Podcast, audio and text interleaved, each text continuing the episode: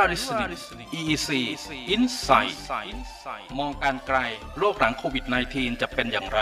New Normal ของโครงการระเบียงเศรษฐกิจตะวันออก หรือ EEC จะไปทางไหน ผู้ประกอบการจะเดินหน้าต่อไปในทิศทางใด และประชาชนในพื้นที่จะได้ประโยชน์อย่างไร ร่วมกันหาคำตอบเหล่านี้ได้ในรายการ EEC Insight สวัสดีค่ะ คุณผู้ฟังทักขอต้อนรับเข้าสู่รายการ EEC Insight ดิฉันยุพาพานศรีบุตรค่ะ คุณผู้ฟังคะ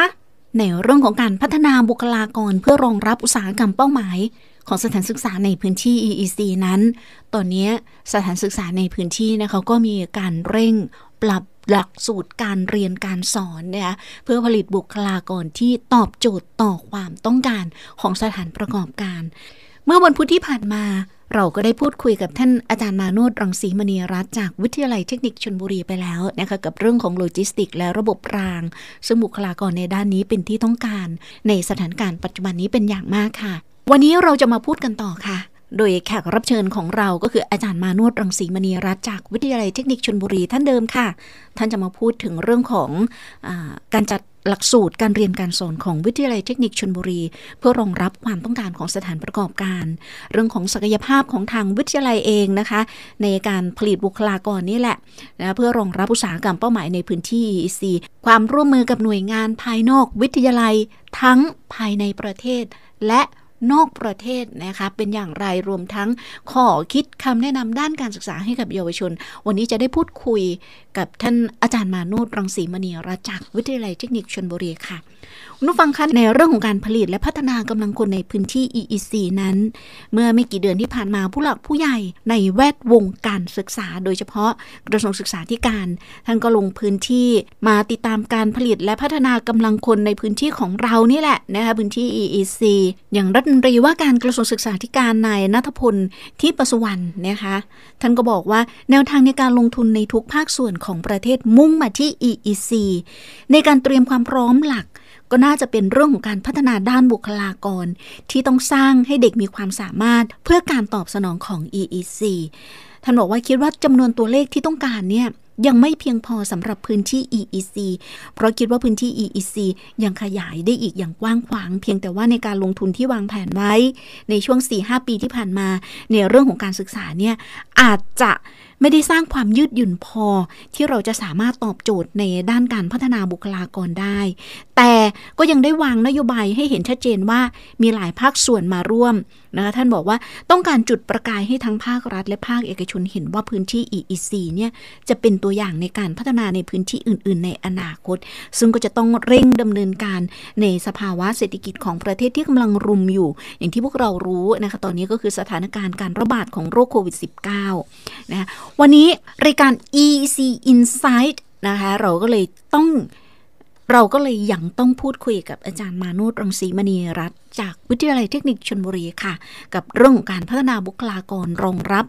อุตสาหกรรมเป้าหมายของสถานศึกษาในพื้นที่สิเดี๋ยวติดตามรับฟังในช่วงหน้าค่ะ อีกไม่นานนับจากวันนี้ คนไทยต้องมีความสุขมากกว่าเดิม มีงานทำตั้งแต่ยังเรียนไม่จบ มีเมืองที่น่าอยู่ มีเศรษฐกิจในชุมชนที่ขยายตัวไม่น้อยหน้าชาติไหนๆ นี่คือแนวทางการทำงานของ EEC หรือเขตพัฒนาพิเศษภาคตะวันออก ที่ลงมือทำแล้ววันนี้ ลองเข้าไปที่ www.eeco.or.th แล้วมาร่วมแชร์ไอเดียดีๆ เพื่อประเทศไทย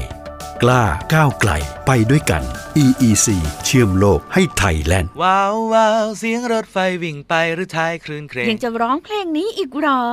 ยุคนี้เขาต้องร้องเพลงรถไฟแบบความเร็วสูงกันละจ้า แหม ก็เธออยู่ในพื้นที่ EEC นะสิ แน่นอนที่สุด เพราะ EEC ส่งเสริมการลงทุน ยกระดับอุตสาหกรรมของประเทศ เพิ่มความสามารถในการแข่งขัน ทั้งโครงข่ายคมนาคม ขนส่ง และโลจิสติก ในจังหวัดฉะเชิงเซาชนบุรีและระยอง ทั้งถนน รถไฟทางคู่ รถไฟความเร็วสูง สนามบินอุตภาวอีก เป็นศูนย์รวมความทันสมัยเลยนะเนี่ย EEC วันนี้จึงน่าจับตามอง ประเทศไทยจะกลับมาคึกคัก เป็นศูนย์กลางธุรกิจสำคัญแห่งเอเชีย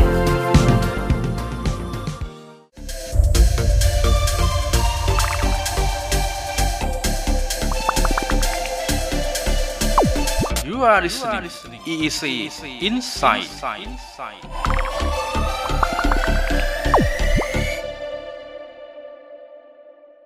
ว้าวว้าวเสียงรถไฟวิ่งไปหรือท้ายคลื่นเครงยังจะร้องเพลงนี้อีกเหรอ ยุคนี้เขาต้องร้องเพลงรถไฟแบบความเร็วสูงกันละจ้า แหม ก็เธออยู่ในพื้นที่ EEC นะสิ แน่นอนที่สุด เพราะ EEC ส่งเสริมการลงทุน ยกระดับอุตสาหกรรมของประเทศ เพิ่มความสามารถในการแข่งขัน ทั้งโครงข่ายคมนาคม ขนส่ง และโลจิสติก ในจังหวัดฉะเชิงเซาชนบุรีและระยอง ทั้งถนน รถไฟทางคู่ รถไฟความเร็วสูง สนามบินอุตภาวอีก เป็นศูนย์รวมความทันสมัยเลยนะเนี่ย EEC วันนี้จึงน่าจับตามอง ประเทศไทยจะกลับมาคึกคัก เป็นศูนย์กลางธุรกิจสำคัญแห่งเอเชีย คุณผู้ฟังคะกลับเข้าสู่อีกช่วงของ EEC Insight ค่ะ คุณผู้ฟังคะในเรื่องของการพัฒนาบุคลากรรองรับอุตสาหกรรมเป้าหมาย ของวิทยาลัยเทคนิคชนบุรีนะคะซึ่งเป็นสถานศึกษาในพื้นที่ของ EC ดิฉันได้ร่วมพูดคุยกับอาจารย์มาโนดรังสีมณีรัตน์จากวิทยาลัยเทคนิคชนบุรีติดตามรับฟังเลยค่ะ ครับก็ในในส่วนของวิทยาลัยเทคนิคชลบุรีของเราเองนะครับ เราต้องบอกว่าเราเนี่ยเป็นส่วนหนึ่งที่จะเราจะมอบ ความรู้และประสบการณ์ให้กับผู้ที่ต้องการได้รับความรู้ตรงนี้นะครับค่ะอ่าเพื่อที่จะออกมาสู่ตลาดแรงงาน หรือว่ามาประกอบอาชีพส่วนตัวอะไรก็ตามทีเนี่ยนะครับ ก็เราเน้นในเรื่องของทักษะการปฏิบัตินะครับ ก็จะต้องมีความรู้ทั้งด้านทฤษฎีละ แล้วก็เรื่องของทักษะปฏิบัติก็จะต้องได้ด้วยนะครับ ตรงเนี้ยเพราะฉะนั้นเราก็จะเน้นเรื่องนี้เป็นหลักนะครับ เนื่องจากว่าอ่านักศึกษาที่จบมา จากของเราเนี่ยหนึ่งก็คือคุณจะต้องมีเรื่องของความรู้ทางด้านทฤษฎี และมีเรื่องของทักษะในการปฏิบัติงานต้องฝึกปฏิบัติงานได้จริงนะครับ และอีกส่วนหนึ่งที่สำคัญที่เราเน้นเลย คือเรื่องของระเบียบวินัยครับตัวนี้อืมค่ะภายใต้โครงการอาชีวะพันธุ์ใหม่อาชีวะพันธุ์ใหม่ใช่ไหมครับ ตอนนี้ของเราเนี่ยอ่าต้องต้องเรียนชี้แจงว่า ตอนนี้เราเรากำลังพัฒนาไปสู่อ่าที่เราเรียกว่าเราจะเข้าไปสู่ ตามนโยบายของรัฐบาลที่ว่าเป็น Thailand 4.0 นะครับ ก็คือตอนนี้เราก็จะพยายามที่จะเปิด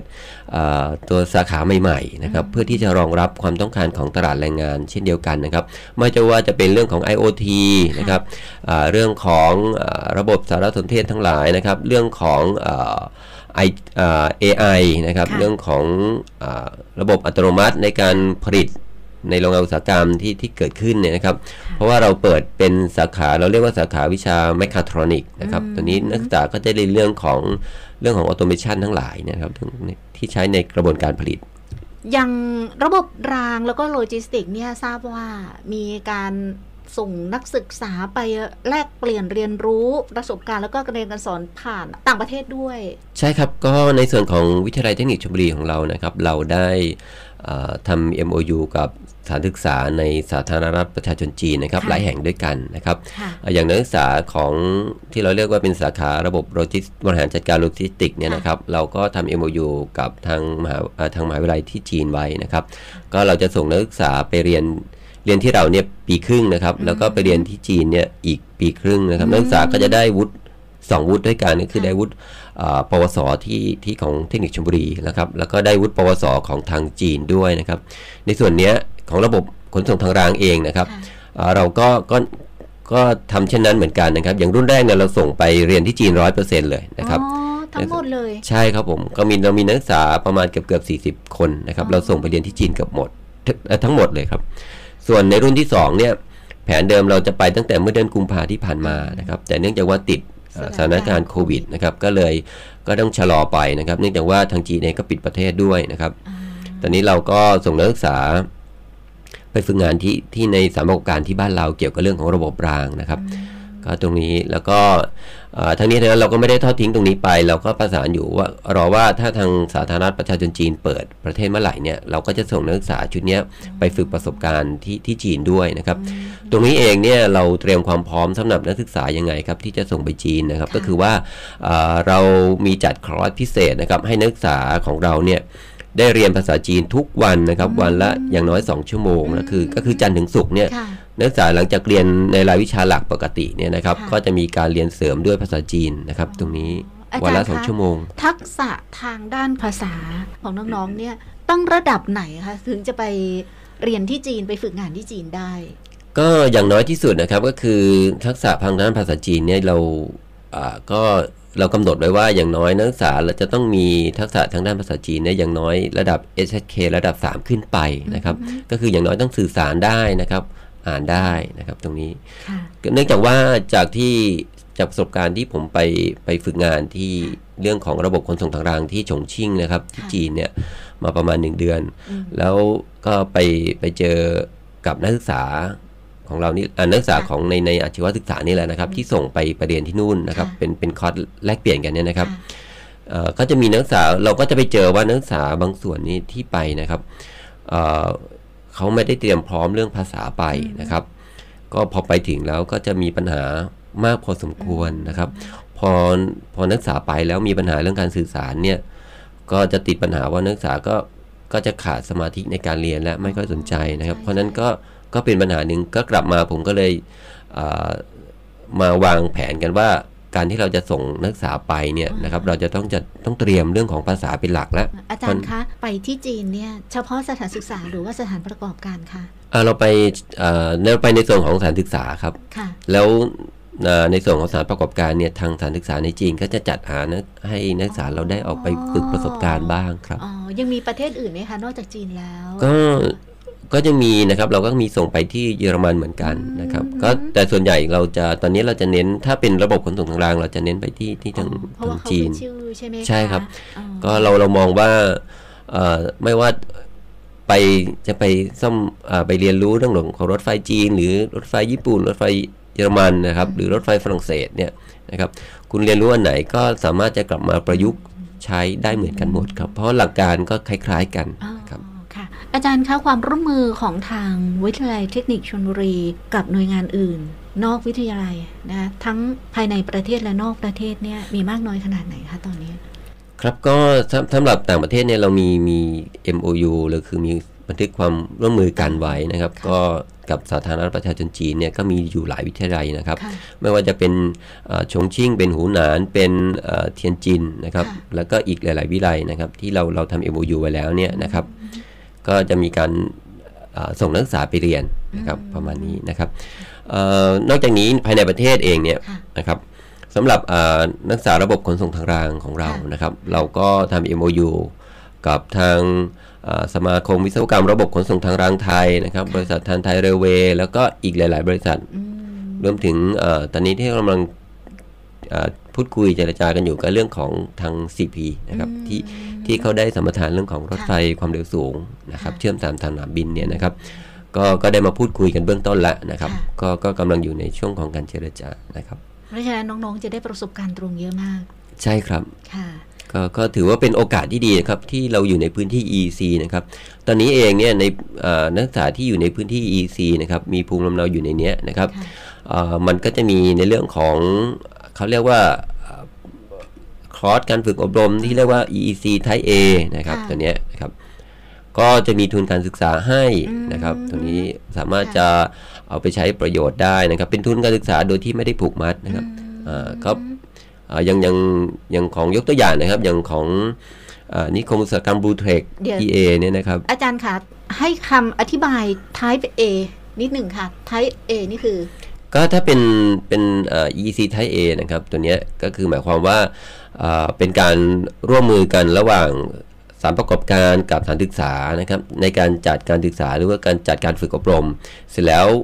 ผู้ที่รับการศึกษาหรือจัดการฝึกอบรมผ่านคอร์สเนี้ยนะครับ ก็จะต้องได้เข้าไปทำงานในสถานประกอบการนั้นด้วย โดยที่สถานประกอบการก็จะต้องออกค่าใช้จ่าย ให้ทั้งหมดเลยให้หรือเปล่าทั้งหมดคะเลยให้ทั้งหมดเลย อันนี้ใช่คือ type A ใช่ครับอ๋อก็ก็จะ จะบอกว่าทั้งหมดไหมก็คืออาจจะได้คนละทางทาง EEC จะ support ครึ่งหนึ่งค่ะนะครับสถานประกอบการ support อีกครึ่งหนึ่งและทางอ่า E- ทางสถานประกอบการเนี่ยสามารถเอาไปลดหย่อนภาษีได้อ๋อทั้งหแต่มดเลยแต่ตัวของน้องๆเองนี่คือเอ่อก็จะได้สิทธิประโยชน์ตรงนั้นเต็มๆครับ ก็คือออได้ทุนการศึกษาทั้งหมดโดยที่อาจบางบางสถานประกอบการอาจจะไม่มีไม่มีเงื่อนไขบังคับค่ะด้วยนะครับอ๋อซึ่งซึ่งตอนนี้เนี่ยที่วิทยาลัยเนี่ยมี type A แล้วเรามี type A ครับก็คือเราก็จะมีในสาขาอะไรบ้างคะ type A ของเราก็จะเป็นสาขาเอ่อชิ้นส่วนยานยนต์ครับอืมที่เราที่เราทำอยู่ณตอนนี้ค่ะนะครับก็เรียนถามอาจารย์เลย ภาคปีการศึกษาใหม่เนี่ยเปิดรับหรือยังคะ ก็ตอนนี้เราเราเราเริ่มรับเปิดรับสมัครแล้วครับ ตอนนี้ก็คือ รับก็มากน้อยขนาดไหนคะ โดยเฉพาะภาคสาขาวิชาที่มันตอบโจทย์ ความต้องการของสถานประกอบการในพื้นที่ EEC เนี่ยค่ะ ครับก็ตอนนี้เราเราก็จะเปิดรับอยู่อย่างยกตัวอย่างอย่างเช่นอ่าสาขาเทคนิคควบคุมและซ่อมบำรุงระบบขนส่งทางรางเนี่ยนะครับค่ะเรามี 2 สาขาอยู่ที่เปิดอยู่ตอนนี้ก็ค่ะเรารับอ่า80 คนนะครับอืมค่ะอ่าสำหรับโลจิสติกก็รับ 40 นะครับตอนนี้อ่าระบบอ่าเรื่องของเทคนิคยานยนต์ไฟฟ้านะครับค่ะอันนี้ก็เป็นสาขาใหม่ที่ค่ะจะตอบรับของอ่า ตัวของ EEC ด้วยนะครับอุตตัวสาหเนี้ยกรรมเป้าหมายเลยอุตสาหกรรมเป้าหมายนะคะใช่ครับ ก็เราก็เปิดรับอยู่อ่า60 คนครับอืมอันนี้เราเราเปิดเป็นคอร์สเราเรียกว่าเป็น MCP เป็น Mini Chinese Program นะครับ เนื่องจากว่าเราจะเปิด 40 คนเนี่ยเราจะรับอ่านักศึกษาที่จบปวช ช่างยนต์โดยตรงนะครับ 40 คนนะครับเพื่อเข้ามาเรียนอีก 20 คนเนี่ยอีกกลุ่มหนึ่งเนี่ยเราจะรับอ่านักเรียนที่จบม .6 นะครับ ทีนี้เราก็พอเป็นนักเรียนที่จบม .6 เนี่ยเราเราก็เน้นว่าอยากให้นักนักเรียนชุดเนี้ยค่ะเอ่อถ้ามีพื้นความรู้ภาษาจีนมาเนี่ยนะครับก็จะเป็นเรื่องที่ดีมากนะครับ เพราะว่าหนึ่งเรามีมีแผนว่า เนื่องจากว่าอย่างปีเนี้ยนะครับเราก็จะได้อ่าทุนการศึกษาจากจากทางจีนนะครับค่ะด้วยเราได้มา 10 ทุนนะครับ ปีหน้าเราคาดว่าเราจะขอเพิ่มนะครับค่ะเนื่องจากว่าเด็กที่ได้ทุนไปเนี่ยก็คือไปเรียน เรียนที่เรานะครับที่เทคนิคชลบุรีเนี่ยปีครึ่งนะครับแล้วก็ไปเรียนที่จีนอีกปีครึ่งปีครึ่งใช่ครับค่ะตอนนี้เราได้มา10ทุนโอ้โหนะครับนักศึกษาได้อะไรบ้างก็คือ ไปเรียนที่นู่นฟรีหมดทุกอย่างนะครับค่ะก็คือค่าหอฟรีค่าลงทะเบียนฟรี นักศึกษาจะจ่ายแค่ค่าทำวีซ่านะครับแล้วก็ค่าตั๋วเครื่องบินไปเท่านั้นเอง นอกจากนั้นเขาก็จะมีค่าอาหารให้อีกค่าว่าเดือนประมาณพันหยวนนะครับก็ประมาณ 5,000 บาทค่ะครับ เพราะฉะนั้นช่วงสุดท้ายเนี่ยถ้าน้องๆ หรือว่าผู้ปกครองท่านไหนที่สนใจอยากจะพาบุตรหลานส่งบุตรหลานเข้าเรียนสายอาชีวะเชิญได้เลยค่ะอาจารย์ ใช่ครับก็ช่วงนี้นะครับ ถ้าสนใจก็มาสมัครได้เลยนะครับ จะสมัครด้วยตัวเองก็จะเป็นการดีนะครับ ก็ที่วิทยาลัยเทคนิคชลบุรีนะครับค่ะก็เปิดรับสมัครทุกวันครับไม่เว้นวันหยุดครับผม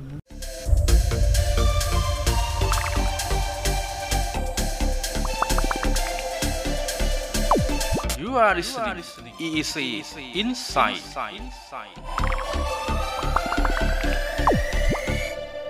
กราบขอบพระคุณท่านอาจารย์มาโนดรังสีมณีรัตน์จากวิทยาลัยเทคนิคชนบุรีค่ะ ทั้งในเรื่องของการเรียนการสอนของวิทยาลัยเทคนิคชนบุรี เพื่อรองรับความต้องการของสถานประกอบการ รวมไปถึงประเด็นอื่น ๆ ที่ได้นำเสนอในวันนี้ด้วยนะคะตอนหน้าเรายังมีน้องๆ จากวิทยาลัยเทคนิคชนบุรีนะคะ มาร่วมพูดคุยในรายการ EC Insight ค่ะ แต่ว่าวันนี้หมดเวลาของรายการแล้วนะคะแล้วพบกันใหม่ค่ะ สวัสดีค่ะ